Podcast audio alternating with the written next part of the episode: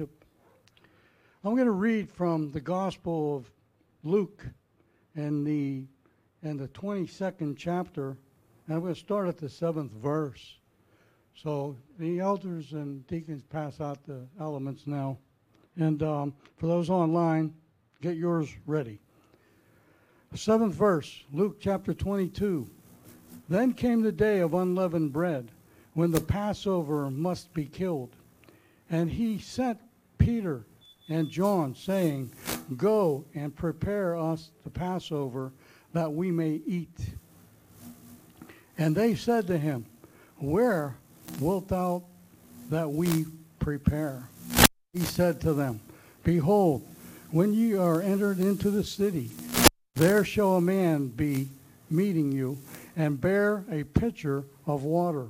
Follow him into the house where he is entered, and he and ye shall say unto the goodman of the house, The master saith unto thee, Where is the guest chamber where I may eat the Passover with my disciples? And he showed him an upper room, furnished. There make ready. And they went and found, and he had said unto them, and they made ready the Passover. And when the hour was come, he sat down, and the twelve apostles with him. And he said unto them, With desire I have desired to eat this Passover with you before I suffer. For I say unto you, I will not any more eat thereof until it is fulfilled in the it be fulfilled in the kingdom of heaven. And he took the cup and he gave thanks and said, Take and divide it among yourselves. For I say unto you, I will not drink of the fruit of the vine until the kingdom of God shall come. And he took the bread and gave thanks and brake it and gave it unto them. This is my body, which is given for you. This do in remembrance of me. Likewise also the cup supper of supper, saying, This cup is the New Testament in my blood, which shall be shed for you. If you ever noticed at the Passover meal, Jesus didn't have a lamb there. They didn't have a lamb. So it was a Passover dinner, and Jesus told them to eat his flesh and drink his blood. So the lamb was there. This is the true Lamb of God who takes away the sins of the world at the Passover. And the disciples in, in uh, the further chapters of John said to him, um, said to him, This is a hard statement. What do you mean? Eat your flesh and drink your blood. And he said to them in 63rd verse of John chapter 6, he said, These words are spiritual and they are truth. So that tells you it's a spiritual thing that we're doing here today. You're not literally eating his body and blood. You are, you are doing this in remembrance of him. So we're going to eat the Passover together. Just like he said in, the, in this little passage here. This is my body, which is given for you. Let's do this in remembrance of him, especially since it's the celebration of the anniversary of the resurrection of Jesus Christ.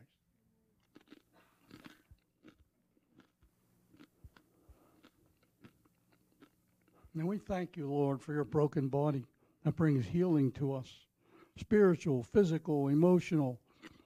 We believe that by your stripes we are healed.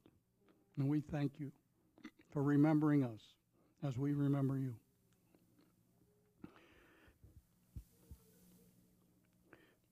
Likewise, also, the cup after supper, saying, This cup is the New Testament in my blood, which is shed for you.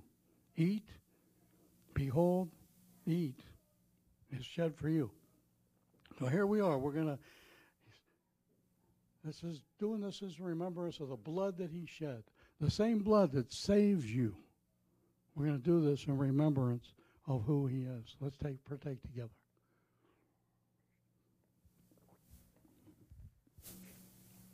Again, we thank you, Lord, for the remissions of our sins that is in the precious blood of our Savior Jesus. The precious blood that was spilled on the ground that caused the entire earth to shake, the sun and moon to be dark, the veil in the temple to be torn from top to bottom.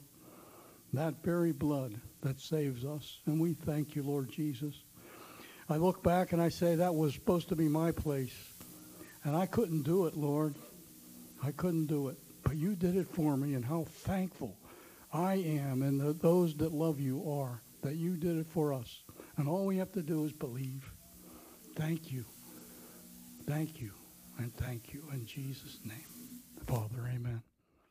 Amen. We have a special speaker today, but before uh, we do, I'm going to bring Jim up here.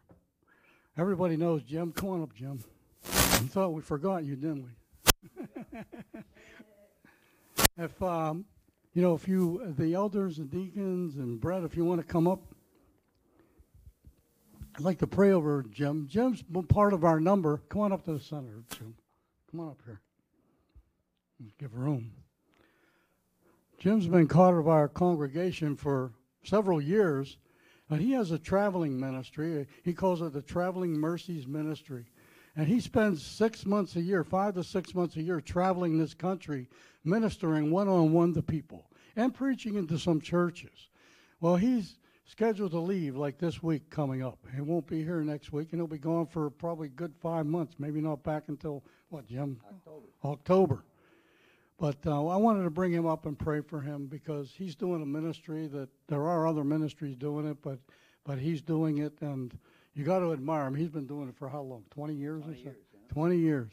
So you know, I left when he first came here. He was up in Alaska. you know, so you know, there's nothing keeps him back. So we wanted to pray for him. You know, his vehicle's getting a little older now, and his trailer's getting a little older, and so is he. And uh, we want God to take care of him. So let's pray for him. Okay? All right, Father, in Jesus' name, we bring Pastor Jim, Chaplain Jim up here, Lord, to pray for him. He's off to do your work, the ministry that you called him to do 20 years ago. And Lord, I pray that you anoint him specially for this task, Lord, that you're sending him into. Well, he's already anointed, Lord, but I pray that you give him a special anointing, a special anointing when he sees people that he'll know exactly what to say. And as he sees people, they would hear what he has to say, that you would open their ears, open their hearts, open their eyes, and to the gospel of Jesus Christ as he teaches and preaches to them. I pray, Lord, that you protect his vehicles. Lord, every moving part, Lord. I pray that you protect him as he drives, keep him awake, keep him praising you everywhere he goes, Lord. Protect him from dangers seen and unseen, whether they be in front of him, behind him, to the left or to the right, or even from above or from beneath. Lord, protect him and keep him in this ministry. And let him, when he comes back in October, Lord, I pray that, that um, he has many beautiful testimonies to tell us of the great work that you have done through the ministry to which you called him to do. Lord, we give you the glory, the praise, and the honor in the name of our awesome Savior, Jesus Christ, Yeshua HaMashiach. Amen and amen. That. Amen. Jim receives it.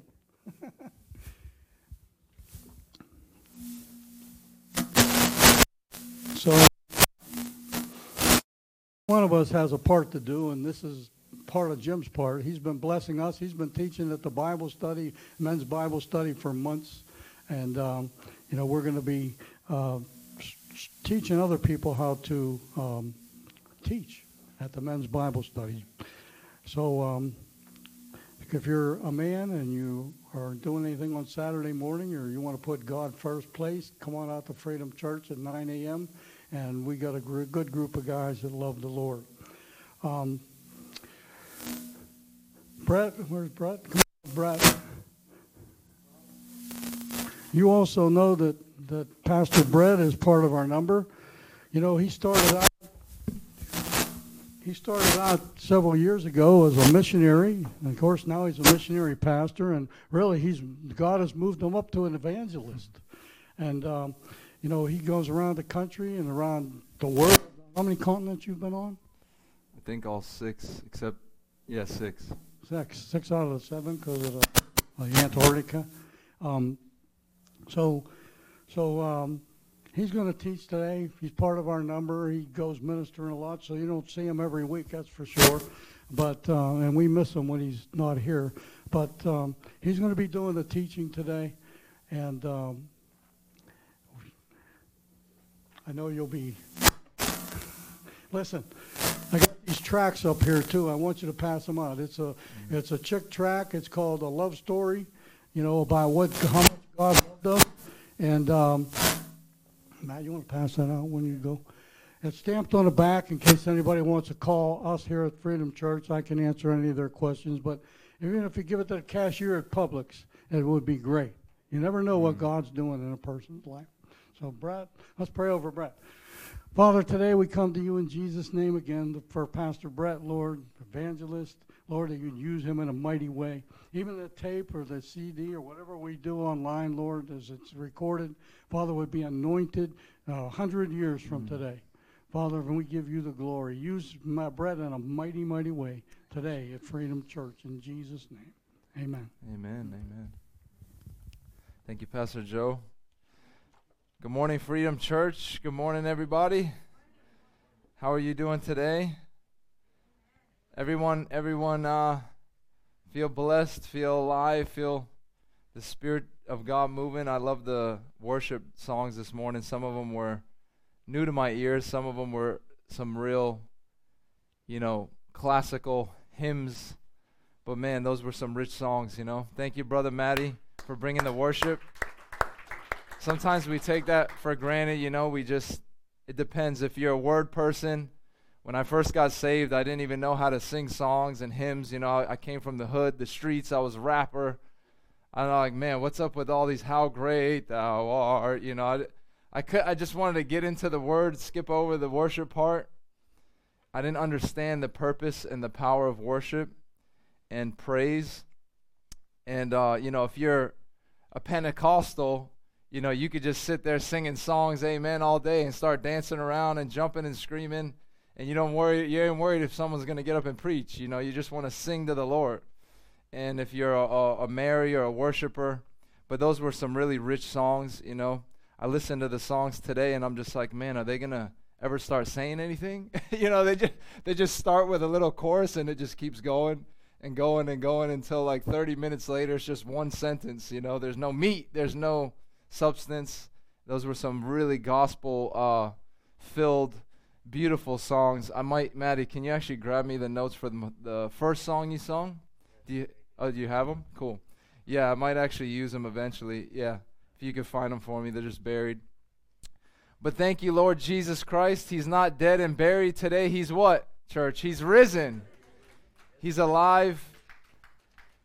And uh, we celebrate every year. Thank you. Is that the first one? Okay, yeah, that is. That's the one. Yep. So um, it's interesting. The reason I asked for his notes is because a lot of what he sung, I never heard this song before. It's actually a lot of it's in the sermon. Obviously, it's typical, you know, to have a you know a resurrection song and a resurrection sermon. But I was seeking the Lord. Pastor Joe asked me about a month ago you know, to come and, and kind of be a guest speaker for today. And I was obviously honored. I didn't even want to take the role. I, I asked him if, if he's sure, I'll, I'll go for it. But it's an honor, it's a joy, you know, it's a privilege to be here. Obviously, I just want to welcome you guys here today. I see some new faces. I don't. I see some older faces I know very well. I see some new faces, and I just want to welcome all you guys. Um, also, everyone watching online, welcome to the worship at Freedom Church of the Palm Beaches. I hope you enjoy this message. Uh, I was seeking the Lord about what to preach and what to minister. Again, on, on Easter, it's very typical. We just talk about the resurrection, the resurrection. And obviously, it is the greatest event that ever happened in all of human history. We're all here today because 2,000 years ago, the most wondrous uh, miracle, the greatest event that ever happened, took place. And it was the resurrection of Jesus Christ, amen, that Jesus rose from the dead. And, and yeah, we are here to celebrate that. And we are here to understand that this isn't just some, you know, fantasy or, or some fairy tale that we preach. This is truth that Jesus Christ was born and he lived a perfect life and then he died a sinner's death and then he rose out of the grave, which is very, very more than significant, and we'll get into that. But I want you to think about this for, for a minute. Uh, what that means to us.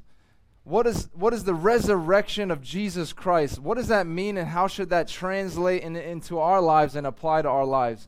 And so I was seeking the Lord about this message, and the Lord told me, I want you to preach the resurrected Christ and also the resurrected life. Amen? You see, because there's something that's supposed to happen when you encounter the resurrected Christ. It's supposed to translate into a resurrected life. Amen?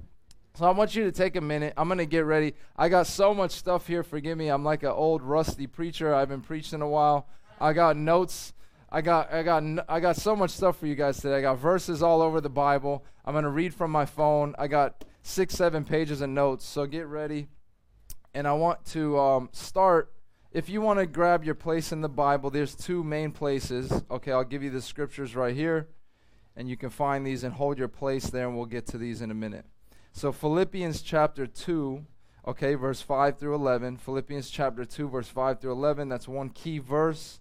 And then we have Colossians chapter 3, verse 1 and 2. Okay, so Philippians chapter 2, verse 5 through 11.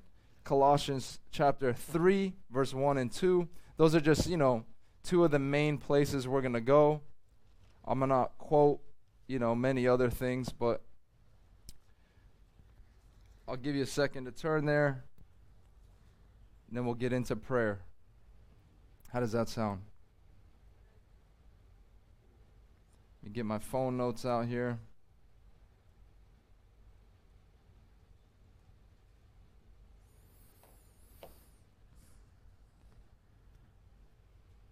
All right. Everybody ready to roll? You guys found your places? All right, I'm going to go ahead and pray it in.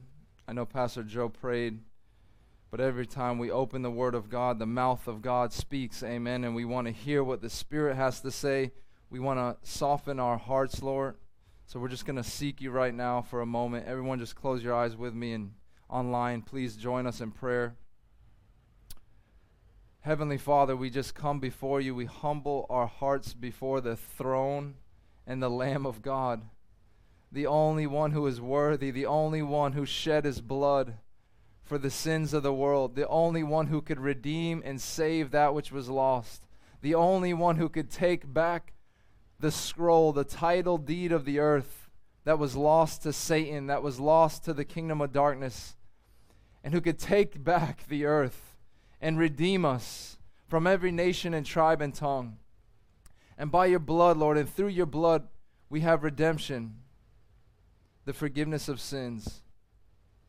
But God, today we also want to remember the resurrection, Lord.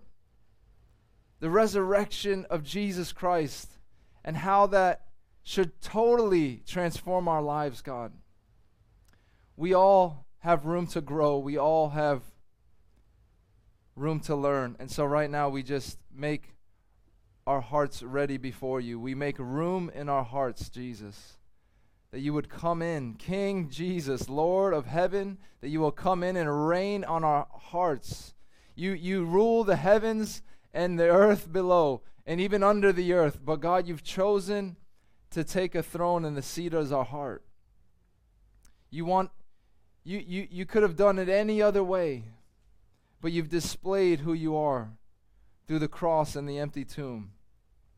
And Lord, if your Holy Spirit would help us today to grasp hold of all that you've done for us, that we would be changed, God. Not, not just hear another Easter message.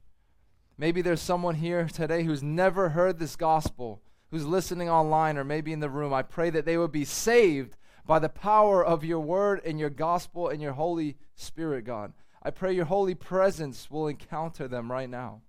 And maybe they've heard this a hundred times and they've been in church since they were five years old and they've heard Easter sermons all their life.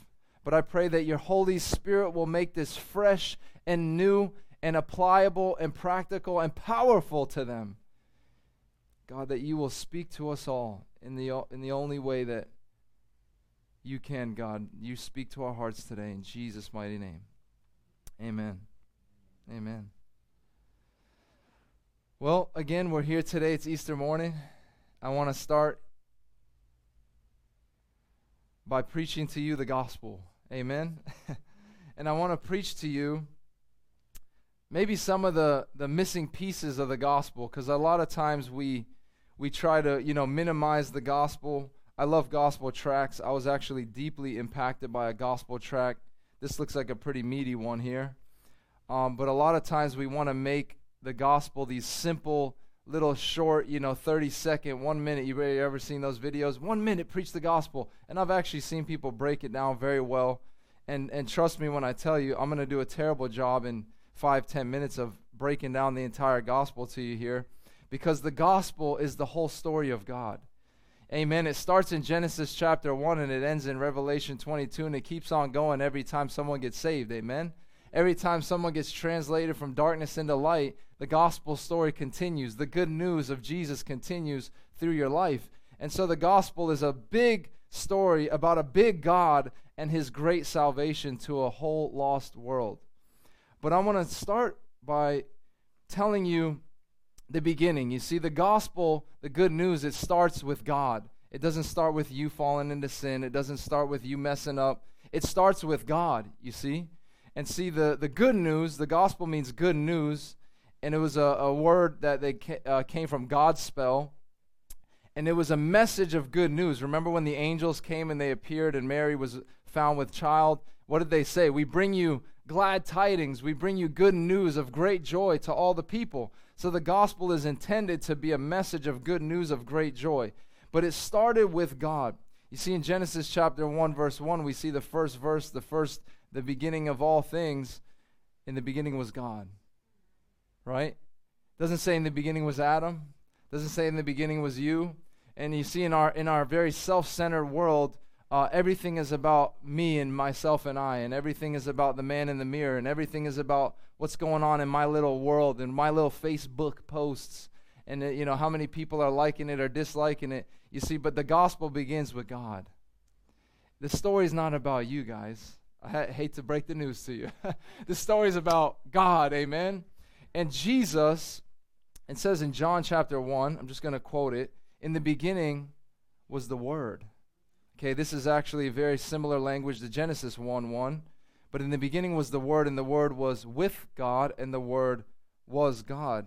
So obviously, we see this other person in the Trinity who's with God, but he's not the Father, but he is God, and he's one with the Father.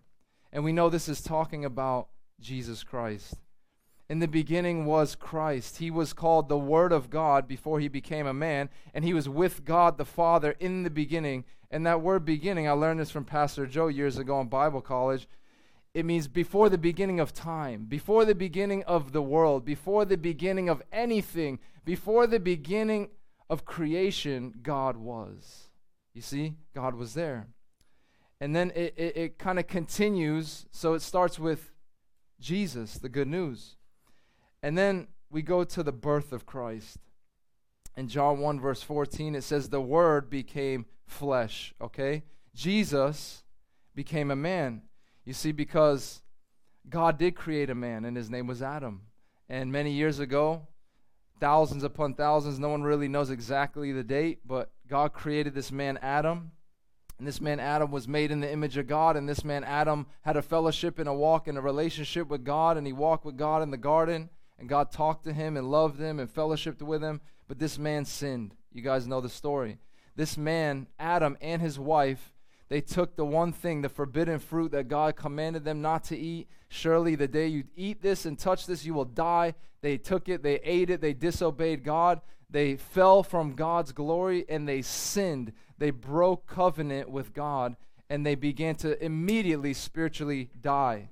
That sin brought death, and that man separated himself from God, cursed all of the creation, cursed all the world, cursed all of his children, cursed all of humankind after him, he himself, that one man, blew it all for us all. So even if you think you're all right, trust me, you're not. Your 444 father blew it and he blew it big time and he crushed us all under sin. And we're all been born into sin since then. We've all been born under this curse. You see, so why did God become a man? Because it was man who broke God's law. It was man who sinned against him. It was man who deserved judgment, so God became a man. The Bible says he was born of a virgin.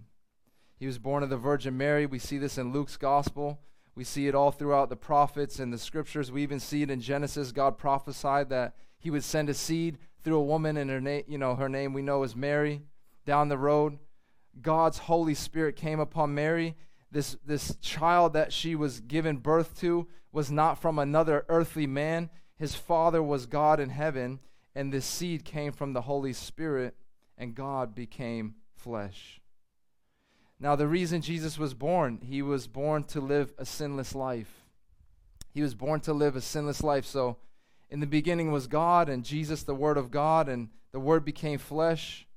But the Son of God lived perfectly. He became the perfect man, the man that Adam failed to be, the man that you and I failed to be. Jesus Christ fulfilled as a man. Yes, he was God, but he became a man. He humbled himself. He became lowly. He became hungry like us, he became needy like us, and he was tempted in every way. And there's some verses here I'll quote to you, but it says, Yet he never sinned. He never sinned. Actually, I believe he was tempted beyond what any of us have ever been tempted by because every demon in hell was against him. I mean, you think you get attacked? Imagine if you were the Son of God. and he was Yes, he was God, but understand he didn't use his powers to serve himself, okay? So he didn't, even though he could have accessed all the angelic powers and he could have accessed all these heavenly, um, you know, powers he had as deity, he humbled himself as a man and he lived like us. And he relied on the Father and the Father's will and guidance and the power of the Holy Spirit to do what he did. And he overcame all temptation, all manner of sin. These this is found in Hebrews 4:15. It says he was tempted in every way as we are, yet he was without sin. In 1 Peter 2 verse 22, these are verses you can just write down, read for homework, but it talks about his sinless life. You see because in order for Christ to become a sacrifice for man, he would have to become a man, right? But in order for him to be able to remove our sin, he would have to be sinless. He, he would have to be a a substitute for sinners, so he himself would have to be spot free, clean, you know, sinless, in order for him to be able to take the place of a sinner. So the next thing we see in the gospel is he died a sinner's death. He lived a sinless life, but he died a sinner's death.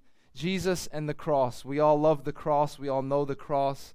It is our emblem of hope and salvation, as we sung this morning. It is the place where sinners were put to death. It, it was the place where thieves and murderers and, and criminals were crucified and punished because of their sinful acts. This was a, a symbol of you are cursed. You broke the law. You have committed a crime. You've been found guilty, and now we're nailing you to this tree. We're hanging you naked and shameful so all can see. And anyone who sees this would be you know, cringing and not want to do what you did, but they would acknowledge one thing there's a punishment for sin, and it's death, right? And so Jesus, in our place, he died a sinner's death. 2 Corinthians 5, verse 21. 2 Corinthians 5, verse 21, it says, God made him, Jesus, that knew no sin, to become sin for us, that we might become the righteousness of God in Christ Jesus. He was crucified. He was crowned with thorns, as we see here. He was beaten first. He was spit on and mocked. It was an illegal trial. It was a horrific, you know, uh, uh, display of, of corruption and power. The way that they they broke many laws, the way they handled Jesus. They took him as a criminal. They they nailed him to this tree. They hung him there for hours and hours, and he suffered and he bled and he died for the sins of the world. And John the Baptist said, when he saw Jesus and the Father revealed it to him that he was the Son of God, he, he cried out. He was, I, I mean, John, you know, was a wilderness preacher. He had to use his voice. People would come to him from all directions, and he, they, he was out in the wilderness, and, you know, he was known for crying out in the wilderness. That was a part of his ministry.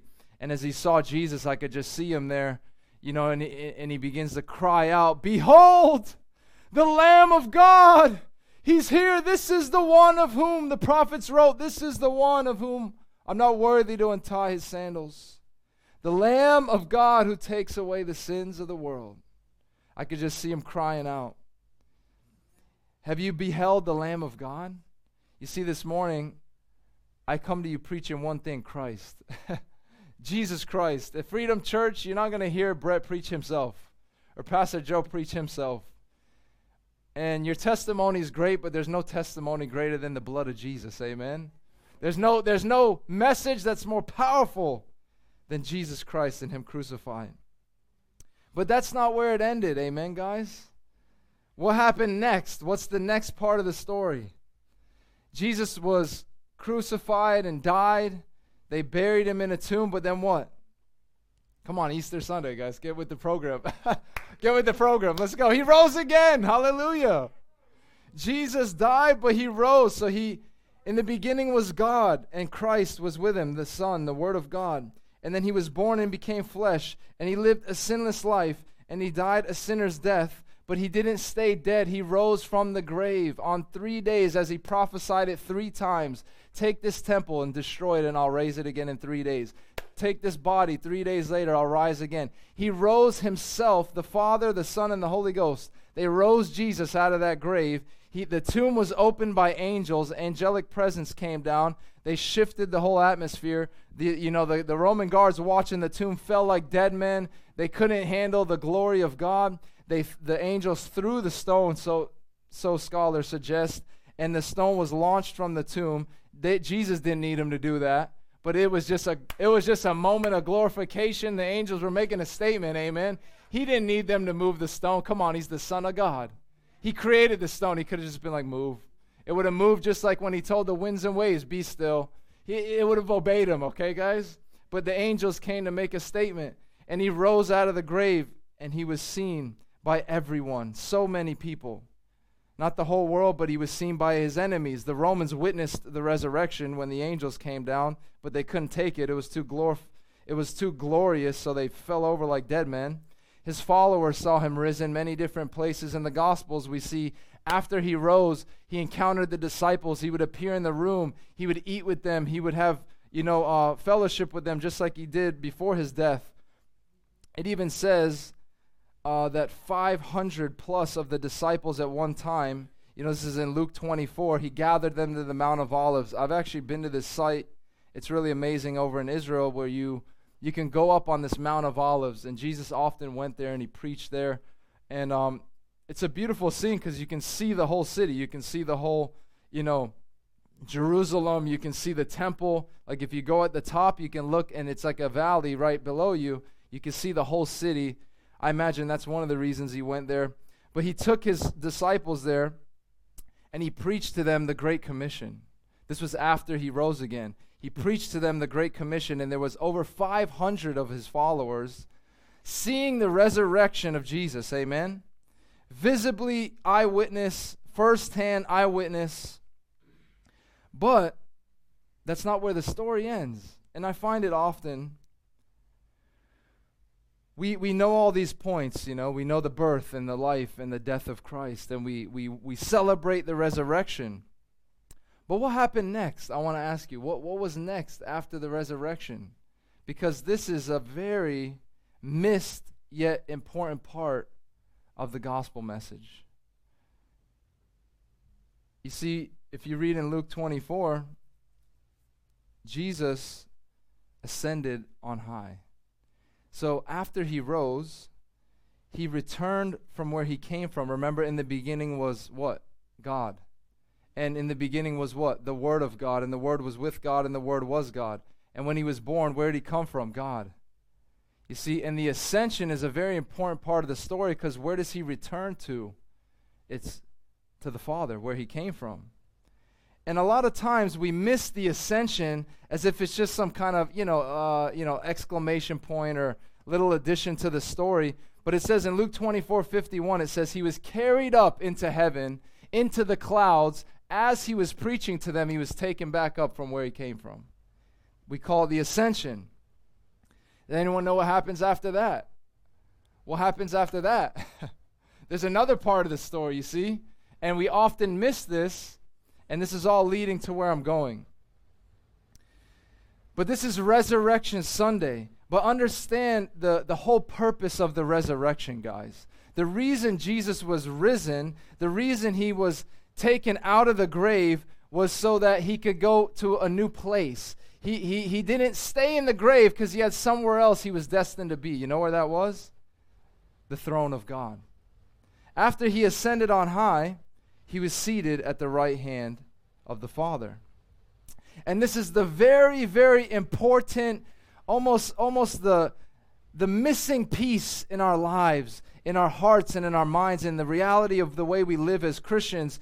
And the missing piece in our gospel message Jesus was seated at the right hand of God the Father, and he was given all authority and all power and all dominion in both heaven and on earth. I don't care who's in the White House. I don't care what happens in the election 2024. I don't care what corrupt governments doing this and that and what LGBT communities are doing to our kids. I know who's on the throne, you see, and his name is Jesus Christ. He's seated on the throne at the right hand of the Father. Someone say hallelujah. And the Bible says, the Word of God, if you follow the whole story, this is why I try and bring you the whole story, you know. It says, All power and glory and honor and majesty and dominion and authority has been given to him. You see, that's the final point I'm trying to make. And if you read uh, Philippians 2, let's go ahead and go there. That was our key verse. We're going to go ahead and read this.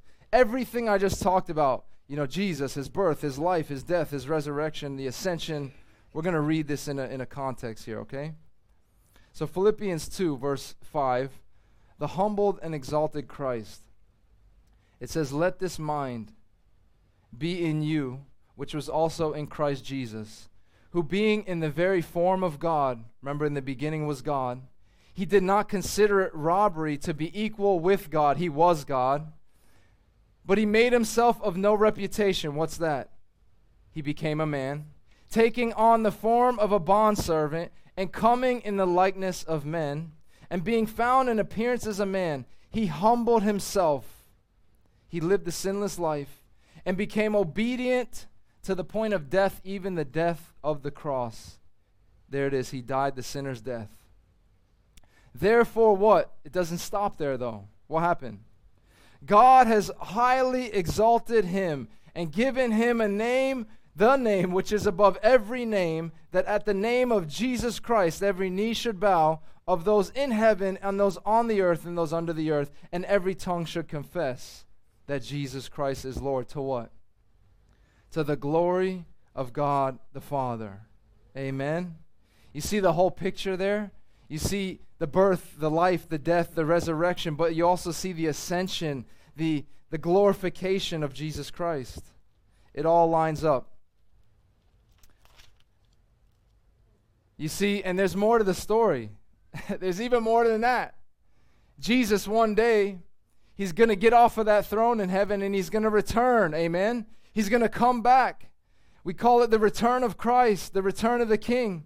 And he's going to take up his bride the same way he was carried up into heaven. He's going to carry up his church in a rapture, and he's going to return to judge the nations with the angels and the saints and to destroy the wicked. But see, I don't have time to go into all that. I can't go into that whole story. That's a whole nother sermon. But you see, there's a bigger story, guys. There's a bigger picture I want you to grasp.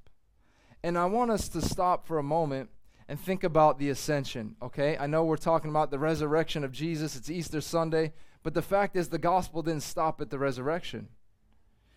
And I want, as Christians, us all to see the importance of the ascension of Christ today You see, because imagine if Jesus never ascended. Imagine if he just rose and he just resurrected. But he never took his rightful place in heaven and on his throne. He never took his rightful place as King of glory, as King of all creation, as Savior, as Redeemer. You see, his ascension was very key. We call this uh, Christ ascending or taking the throne of God. We call this, the Bible calls it the exaltation of Christ. The exaltation of Christ. I encourage you to dig into this. I encourage you to understand where we're going with this. But this is so important, church. Listen to me. And it's such a key in our lives. It's such an important key that we need to grasp it. If we don't grasp it, we're going to be like Lazarus type Christians. You know what that means? We're going to be like Lazarus. We're, we're, we're given new life. We've been resurrected from the dead, from sin, but we're walking around with grave clothes on us. We're walking around stinking like death. We're walking around looking like death. We're walking around talking like death because we don't know what the resurrection really means for us. You see? What was the first thing? They, they all saw Lazarus coming out. I could I, I imagine people were freaking out. Oh my gosh, like a zombie. I could see some of the people running. I could see other people just in awe, like he's alive. Ah! You know, I could imagine a guy who was dead beyond death. He was dead four days. All right, we can't open his tomb, Lord. By this point, he's decaying. He's decaying. He's not dead. He's like decaying dead. Jesus said, "Open the tomb. Come out, Lazarus. Come out."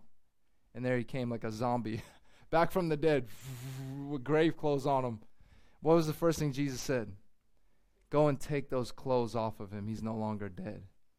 You see, if you don't grasp this, you're going to walk around like Lazarus. If you do grasp this, you're going to begin. We're going to begin to live the kingdom life. We're going to begin to live life as Christ intended.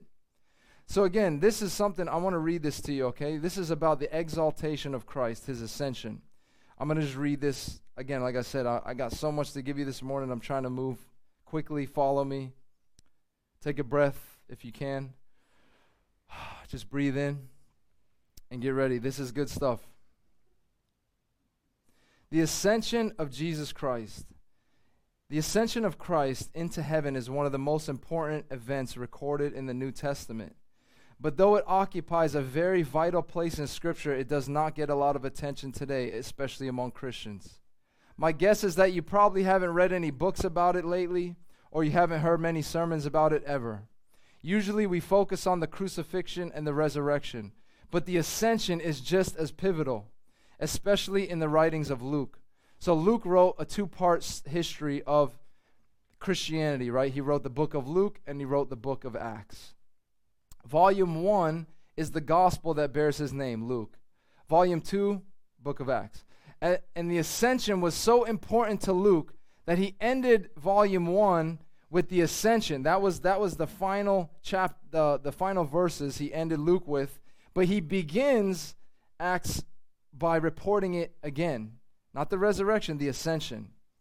And he refers back to the ascension several times, several times over and over.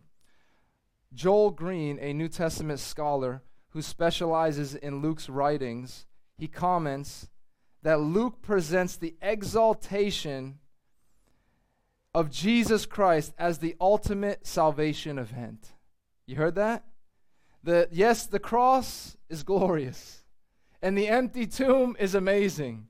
But as Luke portrays it, the exaltation and ascension of Christ, which is the resurrection and ascension, is the ultimate salvation event. Now, why is that? For one thing, the ascension accounts for why his appearances uh, for 40 days, it, it explains all the appearances for 40 days, why those ended, right? How, how he didn't continue to remain on earth. The ascension also foreshadowed the final event in salvation's history Jesus' personal, physical, glorious return. It says in Acts 1, verse 11 Men of Galilee, why do you stand looking into heaven? This Jesus, who was taken up from you into heaven, will come back in the same way you saw him go into heaven. But you see, there's more to it than that. For the ascension of Christ was also the climactic crowning event of his exaltation and the necessary precursor to his continuing work through the Holy Spirit and the church. In Acts chapter 2, the Apostle Peter reflects on the resurrection and what? The ascension. He preaches the ascension of Jesus, guys. Psalm 16, Psalm 110 talks about it. The exaltation at the right hand of God, Christ being put at the right hand of God. Now, here's what happens, okay? The significance of Jesus' exaltation. There's three main things we see in the Bible that if he was not exalted, he was not placed on the throne, and he didn't return to heaven, these things would not have happened. But the significance of his ascension is this number one, the ascended and enthroned Christ can now pour out his Holy Spirit and upon the church. Jesus told his disciples that it was good for him to go away because only then he could send them the other helper, the Spirit of truth. And that's exactly what happened on the day of Pentecost.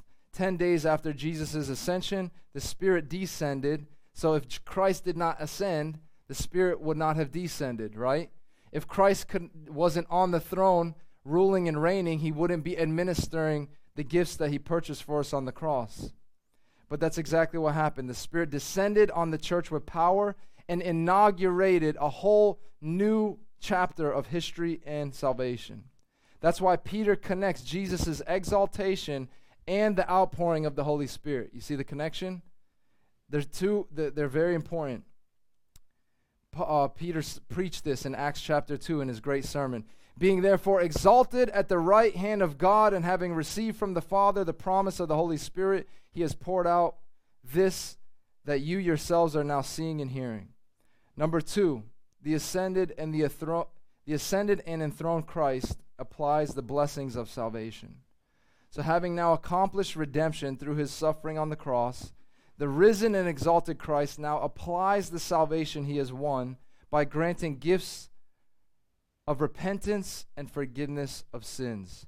Peter also said in Acts God exalted Christ to his right hand as leader and Savior to give repentance to Israel and forgiveness of sins. The ascended and enthroned Christ, number three, also cares for his suffering people as they bear witness to him. We see this in Acts 7. Stephen becomes a martyr. The early church, you know, is basically preaching the gospel full of boldness, and they take this guy, Stephen, they stone him to death. But he, full of the Spirit, he gazed into heaven. This is talking about Stephen when he was dying. And he saw the glory of God, and he saw Jesus where? Standing at the right hand of God, exalted. And he said, Behold, I see the heavens opened, and the Son of Man standing at the right hand of God. What, why am I reading all this, guys? All of this should give us great encouragement.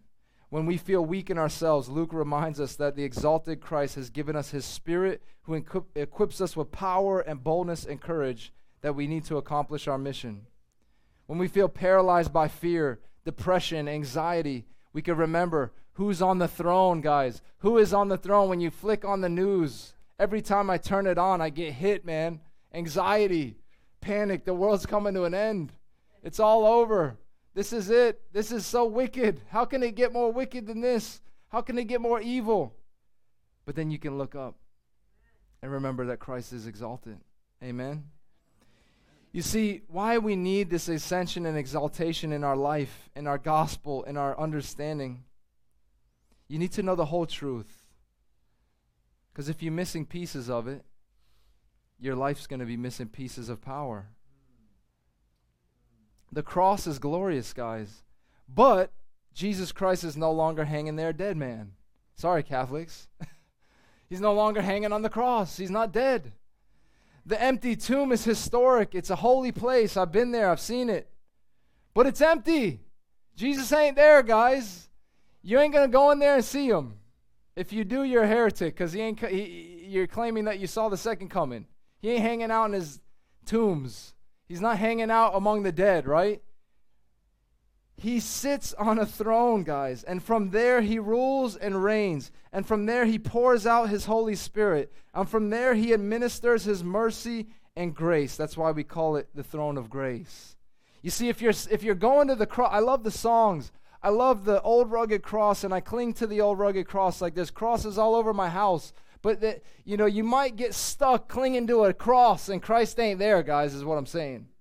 You might get stuck looking at your little emblems and empty tombs, but guess what? He ain't there. You get what I'm going with this? Can I tell you where he is? He's seated at the right hand of Father God. That's where you need to be going. You need to be putting aside all your little emblems and knickknacks and paddywhacks and, and look to the Lamb and look to the throne. That's where he reigns. That's where he is. And you if you look up, I'm getting ahead of myself here.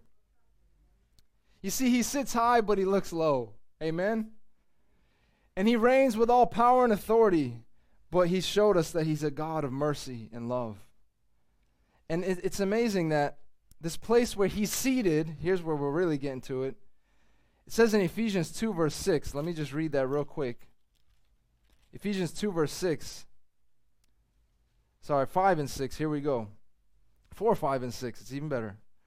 But God, who is rich in mercy, you can just turn back a page. If you're in Philippians still, go right back a page. Philippians 2. But God, who is rich in mercy, because of his great love which he loved us, even while we were dead in trespasses, he made us alive together with Christ. For by grace you have been saved. And he raised us up together, and he made us sit together in heavenly places in Christ Jesus. So so this whole this whole this whole journey we've taken is to get us to this place where you understand where he is, there you are also. Okay, where Christ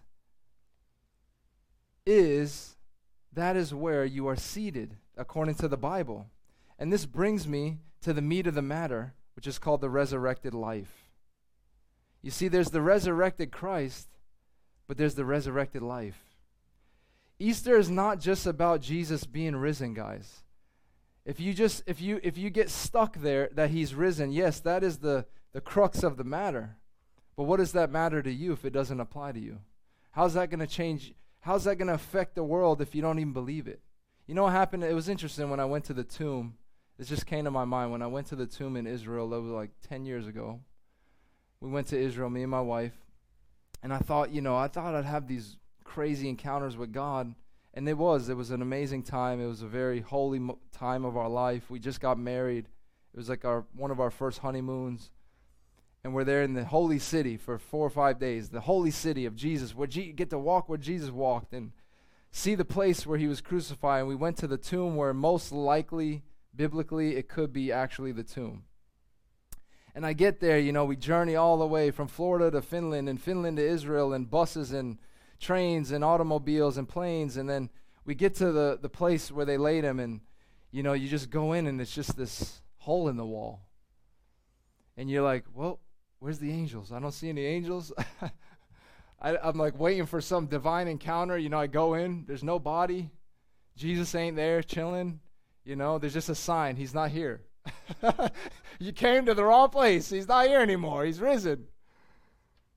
And I was like, wow, that, that was quite a journey for that, Lord. You know, it's just an old stony wall with a hole in it. And I said, well, and then I stopped. I started praying in that garden there, and the Lord told me, you see, you didn't need to come all the way here to see it. You already believed. And He's already right here living in you. It's not about an empty tomb, guys. It's about a, a filled throne room. It's about a place now. It's, it's the place that he emptied is it's because he wants to fill you now. That, that, that's what, which was dead in you, all those dead, empty places in you now, because he defeated sin and death, he can come and fill you. You see? And see, if Christ truly died for our sins, then sin is dead in me. Amen? And if sin has lost its power and death, has lost its sting, then we can rejoice. We can have true hope. We can have true eternal hope. And if Christ is truly risen, this is the application. Then he's risen in me. Amen. He's alive in us. He's alive. This is the application of all these things, guys. And we get so stuck on our religious routines and, you know, circles. If Christ is truly exalted and seated on the throne, follow me now. How much should your entire existence be radically transformed and different? if he's truly exalted, if he's truly sitting on a throne with all authority and all power in heaven and on earth, then how much should you live differently? How much should you think differently? How much should you pray differently with more faith? You see, what does all this mean? What does all this mean, guys? To be exalted at the right hand, to be enthroned with Christ. I'm just gonna get I'm just gonna get to preaching here. I was gonna read another thing from my phone, it's gonna take too long. But it's to me, it's one of the saddest and worst things I see. Christians who Jesus paid such a high price for. And I see this very, very, very often in my own life. I'm not bashing anyone, but churches all over the world. Remember, Mom, we went to big old church in Finland, Christmas. This was like coming to my flashbacks here. Christmas 2000, what was that, 20 or something? 2019 church full of Christians, Christmas, uh, you know, Eve service, thousands of Christians in Finland. And they walked in looking as dead as they walked out. They looked so as sad and miserable walking out as they did walking in. You were there too, Maddie, right? You can testify? Well, you've seen it. Yeah, you came later. My mom, this is how dead it was. My mom stood up and she got the Holy Ghost. So she stood up she looked around that room. As soon as they said amen, you know, some lady ministering, I don't know what she believed she was preaching the gospel, thank God, but it had no power in it because it wasn't talking about this stuff. And it was just, you know, religious routine. And, and a thousand something people walk out and it, like zombies, just the way they came in. My mom looks around the room. She's like, See that man over there? That man way over there. He's got the Holy Ghost. I'm like, Yes, he's our friend. He's an elder at another church. He's like one man out of a thousand. She spotted him from across the room. I go, yeah, yeah, yeah. He's the only one in here, probably born again and saved. I see him too. Yo, hey, brother, come over here. And he comes over with a big smile. Everyone else is leaving like a dead, walking cross legged, uh, cross eyed, looking like a dead zombie. I said, what in the world's wrong with these people? They don't know Jesus. They don't know the risen, exalted Lord. Who, what are you coming here for? Practicing your dead religion? He's alive or he's not. He's risen or he's nothing. Paul said, if he has been not risen, then we are to be pitied more than all men. You're looking pity more than all men to me. So you don't really believe he's risen. You see, it's one of the saddest things I see. Christ paid such a high price for us and to give us such a high role, such a high position in his kingdom. And we're still wandering around, wallowing in the mud of the world, looking like a worldly, earthly fool. I wonder, you see, this to me, this ascension, this exaltation of Jesus, the resurrection and exaltation, I think if we don't get it and believe it in our hearts, it's one of the biggest reasons our his followers, Jesus' followers, are still so carnal, sinful, lost, confused, and discontent wandering around earth. Like we got no clue who we really are. We just got no clue. We got no clue who he really is. We don't get it, guys. We don't get it. It's why so many of us still pray with such little faith. You know, oh, we're praying to this little God who's sitting on a very little throne. We look at the world around us, we think all the thrones of the world are bigger than His. We're looking at all the problems, we think it's all bigger than Him. Oh, God, oh, you know, Lord help us. I remember this brother, he was a prayer pastor, he was a man of God. He, he was teaching people to pray. You know, Jesus taught his disciples, teach me how to pray and he was listening to someone praying a service. His name was Don Dukes. Remember Brother Don Dukes, old prayer warrior, old brother in Christ from back in the Calvary days? He's like at a prayer meeting trying to lead this thing, and he heard someone just, Lord, just, you know, Lord, just just help us out here, Lord. Just, oh Lord, we're just here wallowing through the mud, Lord. Oh Jesus, oh Lord. And he just had to stop this person. He's like, listen, listen. God bless your heart. Just please stop. They're like, what do you mean? I'm praying. He goes, you ain't praying to my God. He goes, God is bigger than just.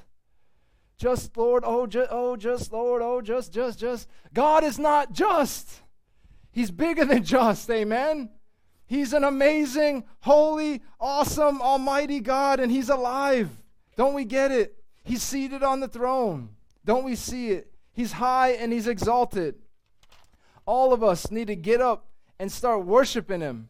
We need to praise Him every morning. We need to sing and dance and rejoice in the victory that Jesus is lifted high. He didn't just die and rise, He's higher than the resurrection, He's exalted.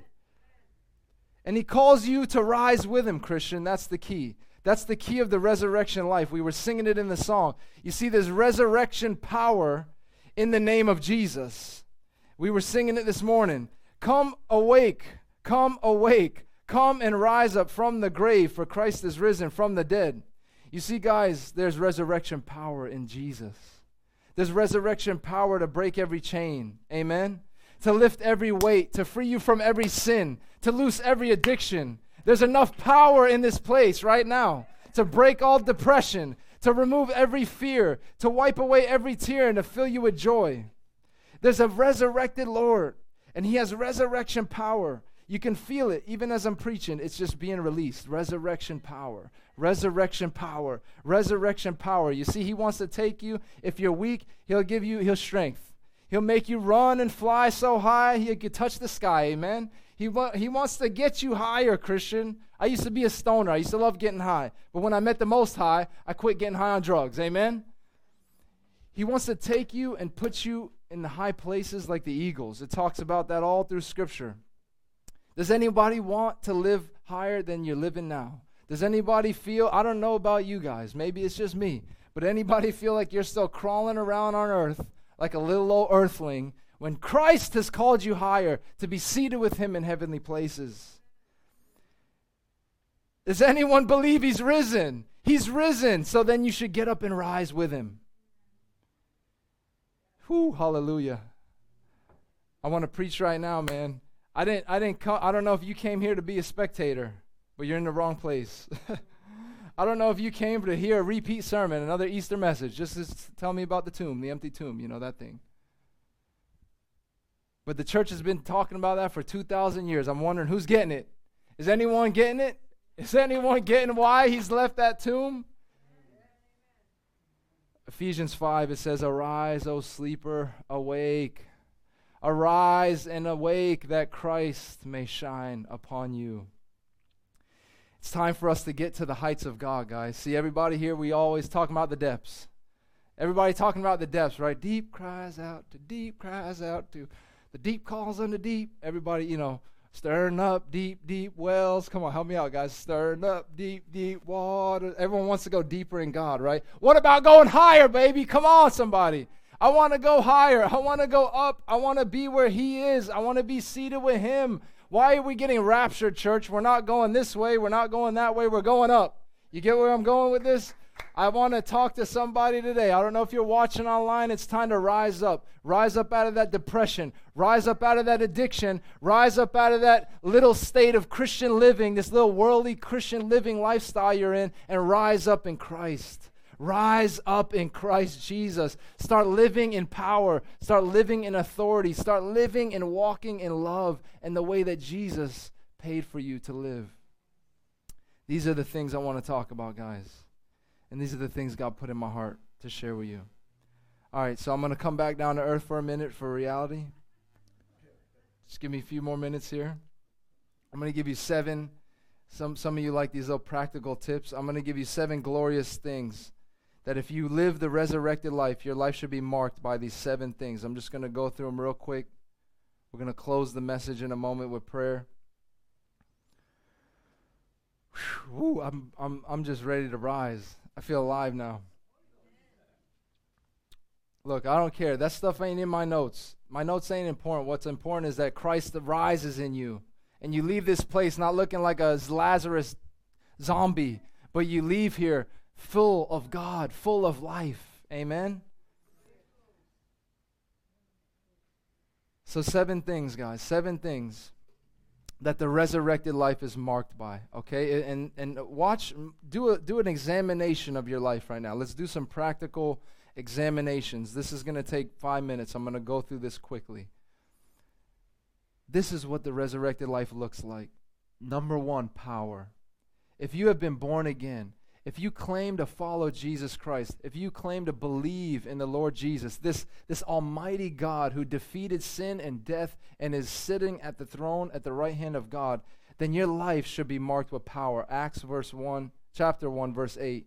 Jesus said to go to, the, he told the disciples, go to Jerusalem and wait for power from on high, from the Holy Spirit. Remember, he ascended so that he can pour out and the Holy Spirit could descend on us.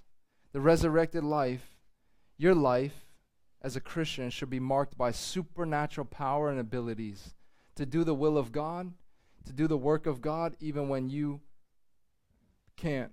Excuse me. I was praying the other day. We have this massive crusade. We're, we're talking about, uh, this is just a side note, we're talking about doing a, we've been praying for years. We've been planning and organizing a crusade in Brazil. Next year, it's coming. It's coming. You guys are going to see a whole city shaking. You guys are going to see thousands. We, we, we're believing that we're going to reach a million people for Jesus Christ with the gospel, with the whole gospel. We're going to reach a million people for Jesus Christ in Brazil next year. I don't know about you, but when I get, we, we got a prophet in our team. This guy sees stuff that you won't believe. And he gets numbers and everything. And I'm like, oh my Lord, my knees are just shaking. I'm on the ground weeping over there. And we took a little time to pray. I'm like, God, this is way bigger than me. I can't do this. But then the power of the Holy Ghost comes upon me. And I just feel this, this supercharge from heaven. And I, I, I know me, okay? I could barely get out of the morning without complaining anymore. I'm, you know, I'm, just, I'm getting there, guys. I'm hitting 40 a couple more years. I'm not a spring, I'm spring chicken to you guys, but I'm not a spring chicken anymore. Okay? I'm just being honest. I feel it. I feel it. I got to stretch now and stuff. I'm like, why am I walking like this, man? My back's all, uh, let me stretch. You know?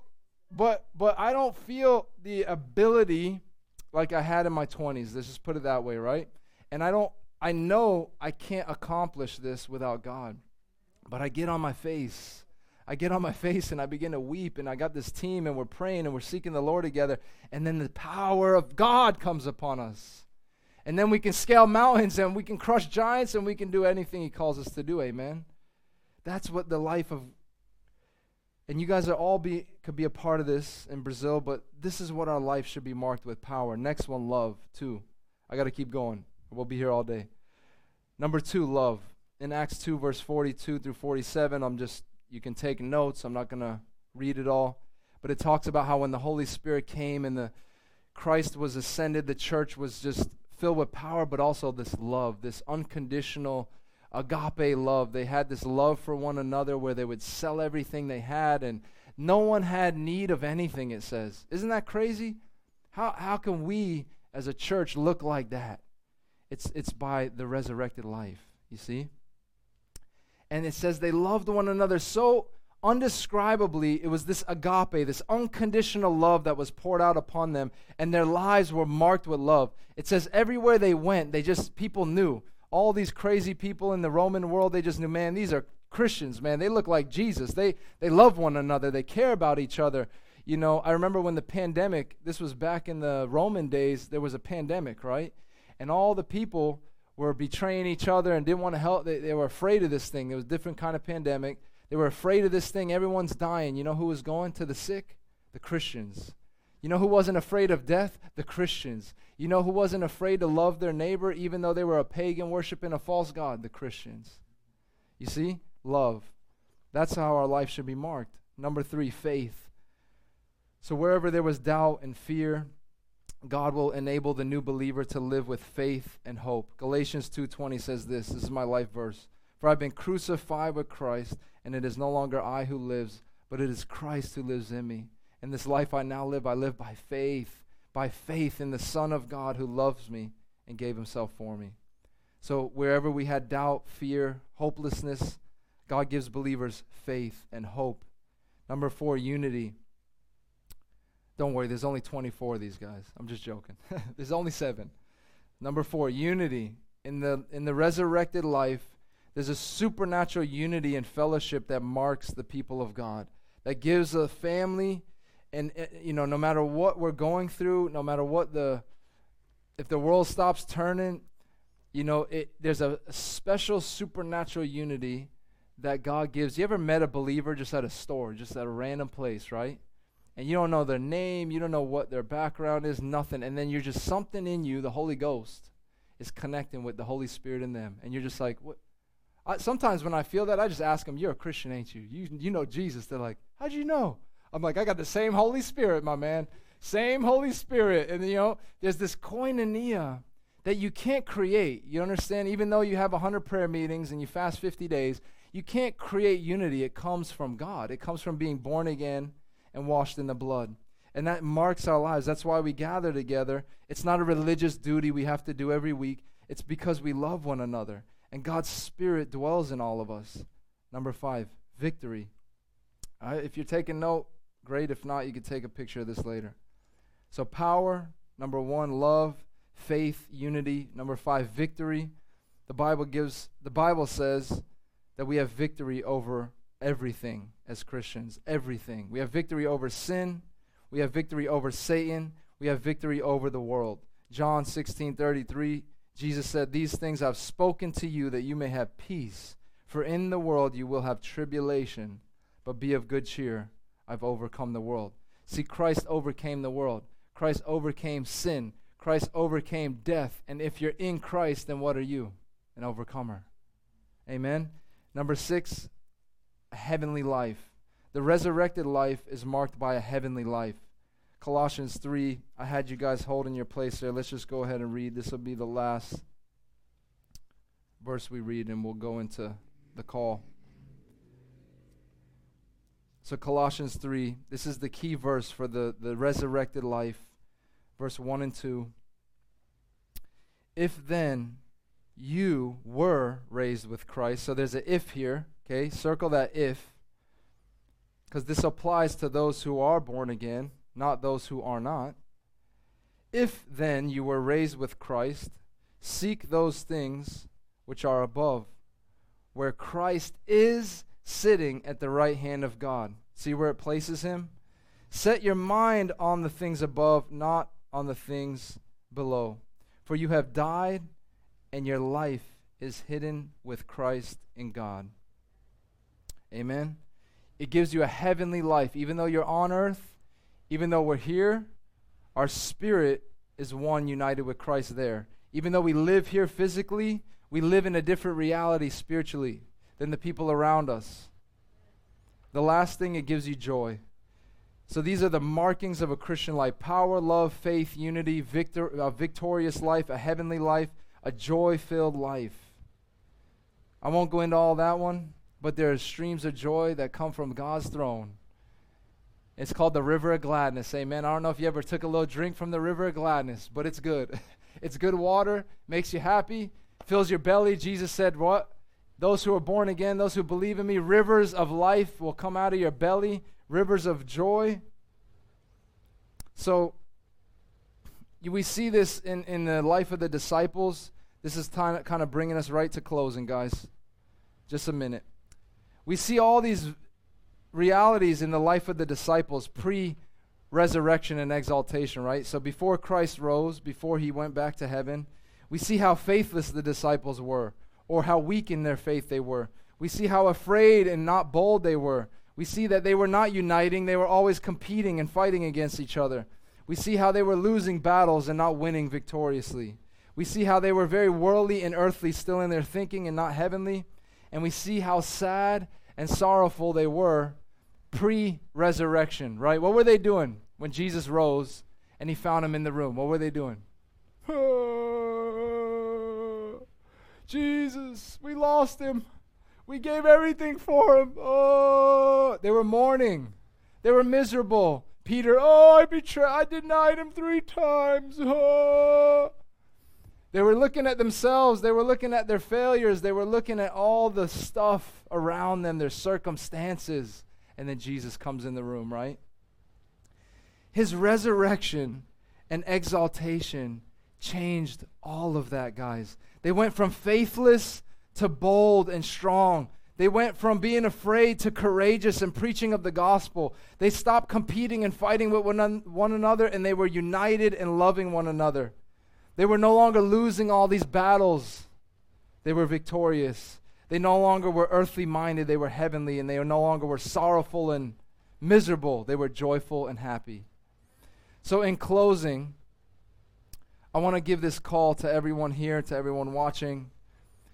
Yes, the cross is beautiful. It is the emblem of our salvation. It is the place where Christ died, but it's vacant. The tomb is glorious and it's holy and it's the thing that we remember on Easter morning, on Resurrection Day, but it's the tomb is empty. The Lord is not still dead or hanging on a tree, and the Lord is not still lying in a tomb somewhere in Israel. Christ is risen, and he's exalted to his throne, and the throne of heaven is not vacant or empty, it's full of his glory. And he is alive, he is risen, and he is seated there so you can receive all that he purchased for you in his death and resurrection. So, where are you this morning, people? I want to ask you all individually, online, here today, wherever you are. Have you encountered this resurrected Jesus Christ personally? Are you really living? Now, here's the evidence of it. Are you really living the resurrected life, those seven things we just talked about? Is your life marked by those seven things? I would, I would venture to say, if not, if your life is not marked by those seven things, I don't know if you've truly encountered the resurrected Christ or you truly know him. But see, today, you can call upon this wonderful Jesus and be saved. You can call upon the name of the Lord and be saved. Amen. Because he lives, you can also have eternal life. He will answer you from heaven, he will answer your call. You can leave all your sins and shame behind. You can leave them at the cross where He died for you, and He will take them all away. The Bible says, If any man, Jesus said, If any man comes to me, I'll never cast him away. The Bible says, Though your sins are red like crimson, come to me and I'll wash you and make you whiter than snow.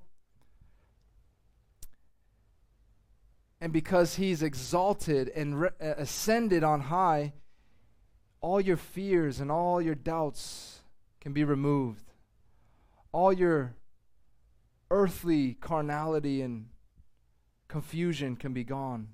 You can begin to live a true resurrected life today. And so I want to pray with you. I want to close with that. I have nothing more to say.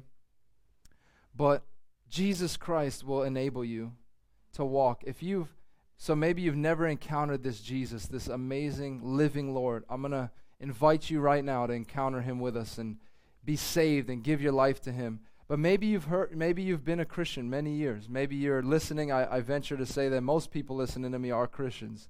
And maybe you've heard the resurrection story over and over, and you've heard the gospel message over and over.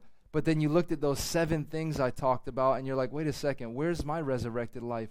Where's the resurrected Christ living in me? I don't, I'm not experiencing power in my life. I'm not experiencing the love of God and peace and unity with other believers and, and joy where there, there's sorrow. So, this is a moment for every one of us right now to lay it all before the Lord and encounter Him. To be saved, or if you're already a born again Christian, to give your life fully to Him and receive the resurrected life He has for you. So, let's bow our heads, let's pray together. I'm going to address both both groups. I'm going to pray. You guys can pray with me, but if you're the first if you're in that first group online, maybe you're watching or here, if you're in that first group of people that have never received Jesus as Lord, today is your day of salvation. He died for you. Would you live for him? Would you give your life to him? I want you to pray with me just like it's called a sinner's prayer, but it, the prayer is not what matters. It, the, what matters is you open your heart to the Lord you give your life to Him, and He will come in and wash you clean and change you. So if you've never received Him, I want you to pray with me today and just say, Lord Jesus, I humble myself before you, and I believe this message that I heard today. I believe that you came to this earth, that you lived a perfect life, and that you died a sinner's death. You died in my place. And Jesus, today, I ask you to forgive me of all my sins, all the things I've done. And I ask you to cleanse me, to wash away all my sin, to give me a new life, and all these great promises that I heard today. Right now, Jesus, I believe in you Just confess this with your mouth. The Bible says if you confess with your mouth and believe in your heart, you'll be saved. Just say, Jesus, I believe that you are the Son of God, that you died on the cross and you rose again. I ask you to cleanse me of all sin. I give you my life. I turn from my sins. I repent. And I surrender my life to you. Please, Lord Jesus, save me now. Save me today. And I thank you for loving and saving me. In your holy name, I pray, Jesus. Amen. Amen. If that was you, I want to talk to you one minute. If that was you online, maybe you're in this room, just stay in prayer. This is a very holy moment. If, if you're watching online and you just prayed that prayer for the first time, or you prayed it for the first time meaning it, I want you to call Pastor Joe. I want you to call Freedom Church. I want you to understand there's a family of God you've become a part of right now. You've become a part of a family of faith. You've received Jesus in your life as Lord and Savior, and every promise we talked about today, it's all yours because of what He did for you. And He loves you dearly. I want you to call us, though, and contact us so that we can connect you. And as we close, I just want to pray one more time for, I know we've gone a little long here, but I just want to pray lastly for the. Um, the Christians out there who are listening, the believers who are here, that, that something in you is sparked when, when it comes to the resurrection life. That you saw these things and you realize, wait, I'm not living like this. I, something's missing. I'm just going to take one minute and pray for you guys. Heavenly Father, I just ask you right now to transform believers. Transform believers, God. Help us. Help me, Lord. Help us all right now. We confess, God, that we do not understand who you are fully. And we are so off sometimes, Lord. But you are God, and we want to know you. We want to believe truly in who you are. And we want to walk in the power and the love and the great things that you have in store for us, God. So, right now, I pray for myself. I pray for my family. I pray for all the believers gathered here. I pray for all the believers who are seeking your face this morning, God, that you will show them the power of the resurrected Christ and the resurrected life. That you will impart to them the Holy Spirit, that they may begin and be able to walk in your ways and live in a way that pleases you and live on earth as it is in heaven and live on earth as Christ lived. God, I pray right now for believers just all across America. If believers would just believe and believers would just arise and awake, God, in this final hour we will see a shaking like we've never seen before, God. So we pray right now for the church of Christ Jesus to arise in this hour of darkness from a sleeping state, from awake from the da- awaken from the dawn and arise, that your light would shine upon your bride today, God. That this resurrection day wouldn't just be another Easter Sunday, but it would be a resurrection moment for our lives, God, as your church. That we would truly live for you, that we would truly walk with you, that we would truly see, God, your will accomplished in our lives, Father. God, we want to do what pleases you and we want to walk in a way that Jesus did. So, Lord, thank you. Fill us right now before we go. Just fill us all afresh. And we worship you, God. We praise you. We give you all the honor and all the glory, Jesus. Hallelujah. Amen. Amen. God bless you, church. Be filled with joy and love. And that's it for me. If you're online, please contact us. Pastor Joe, do you want to give him anything? The website, maybe? So, our website is freedomchurchpb.org. If you guys did receive Christ or you want prayer, please contact us. Please come visit us. And God bless you all.